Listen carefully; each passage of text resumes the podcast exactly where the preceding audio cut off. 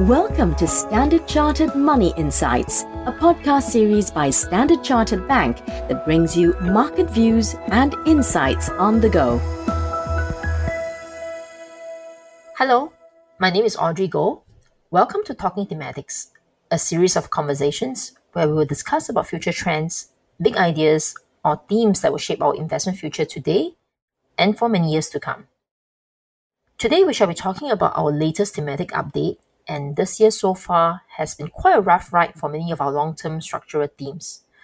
We've got a rather challenged macro backdrop with a sharp rise in bond yields, pretty hawkish central banks, China lockdown, and of course the ongoing conflict in Ukraine and Russia. Joining me in today's podcast to discuss about these and more, we have Hannah Chu, portfolio strategist from our CIO office. Thanks for joining us, Hannah.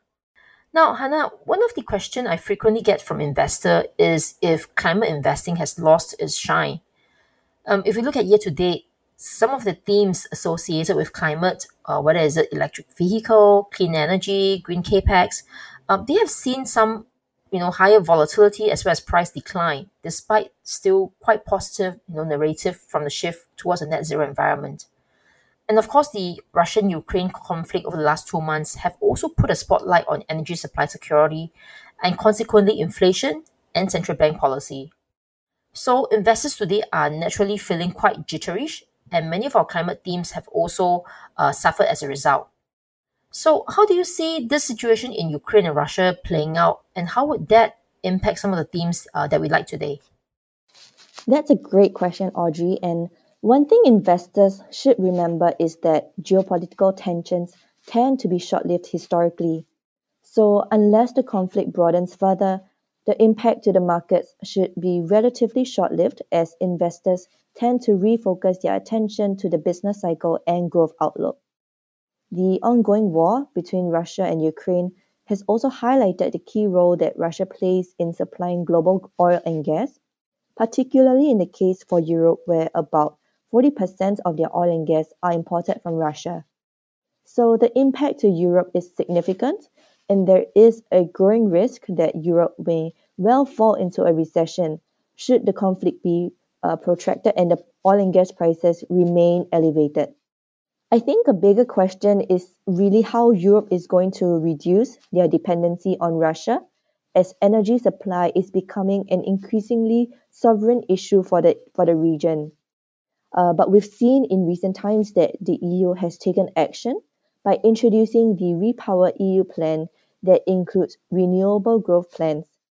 Germany, in particular, has also accelerated their transition plans by 15 years, uh, aiming to be 100% renewable by 2035. Clean energy is also increasingly seen as sort of the energy of freedom, and this is giving European countries the impetus to transition away from fossil uh, energy to something more sustainable in order to safeguard their energy security. So we do believe themes within our climate bucket uh, are well placed to benefit from this. And we also see companies specializing in clean technology solutions um, as benefiting from the increased demand as a result of recent geopolitical events that is accelerating the need for energy transition. We have thus added back clean technology under this umbrella for this quarter. Uh, and lastly, we've also seen valuations as falling from a year ago, and we see it as a more attractive from a risk reward perspective. Well, um, that's all in good, but we also know that central banks are leaning on uh, the hawkish side uh, this time round. And uh, the Fed is expected to hike by about nine times uh, by the end of the year. And as a result, bond yields are rising sharply. So bond yields tends to have a pretty close correlation with some of these long-term structural themes, whether it's in climate or in the technology sector. So I know that uh, within our digital team, uh, we do have a preference for, say, 5G, Internet of Things, as well as cybersecurity. So how would they be impacted, and how would do you continue to see them evolving in the coming years ahead? Uh, yeah, it has indeed been challenging for our digital theme. And this month, we've actually closed our view on fintech and blockchain solutions as their valu- valuations remain relatively elevated relative to the broad global equities, and also given that they are more susceptible to higher bond yields. Uh, but that being said, one of our sub themes focusing on cybersecurity has actually managed to regain some of its initial losses. And on this note, I wanted to talk about how the Russia Ukraine war has also highlighted the importance of cybersecurity.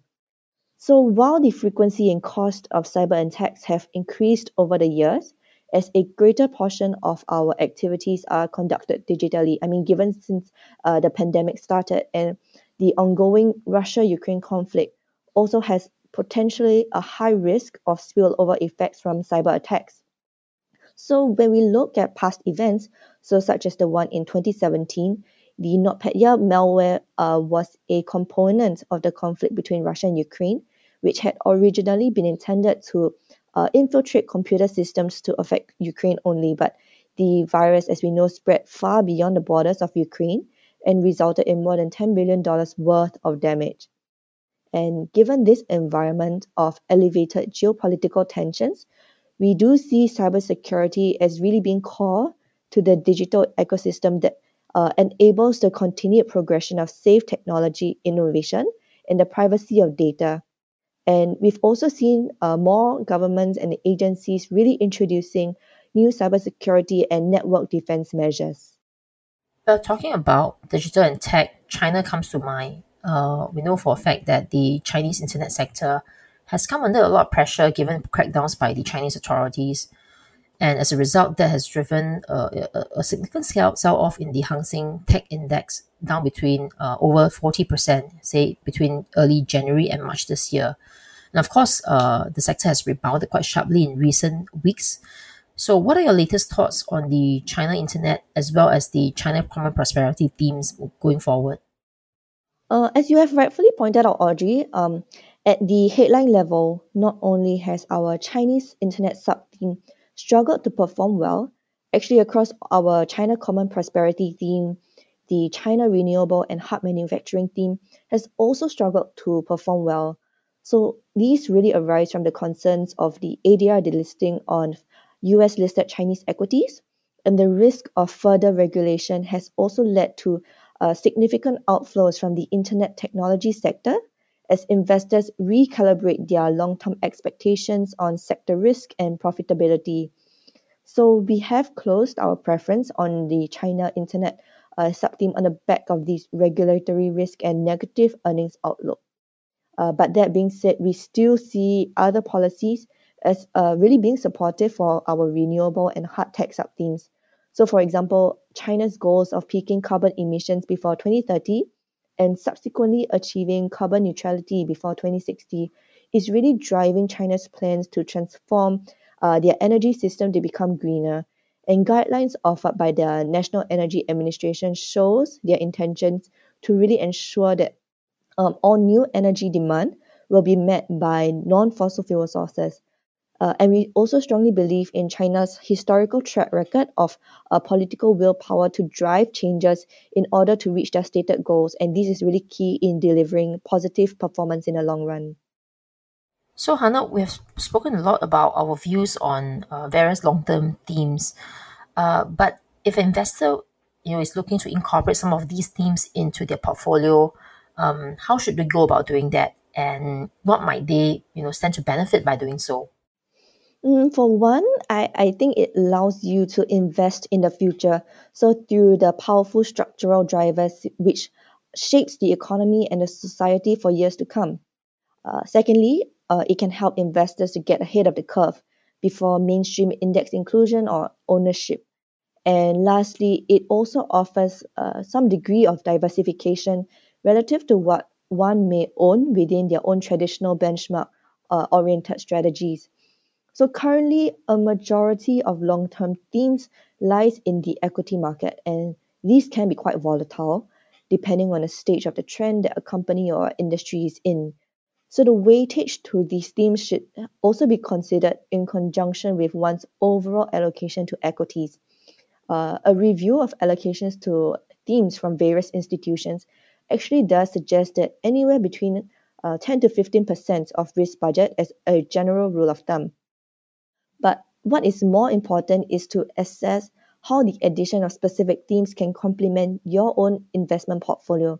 So whether it's from a return enhancement perspective or a risk reduction standpoint. Uh, to what extent are you buying exposure to traditional assets through themes? And more importantly, are you getting a truly unique exposure to the themes or trends that you are more interested in?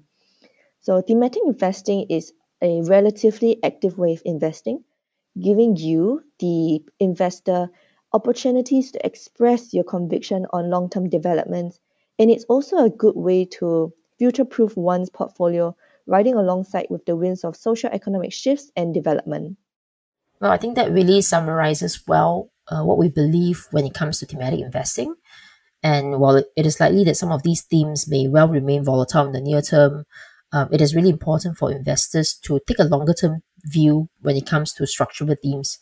And Hannah, you have highlighted some benefits, uh, including the tailwinds from structural growth, uh, potentially higher earnings growth trajectory, as well as the prospect for diversification, which will be important for the long term health of one's uh, portfolio.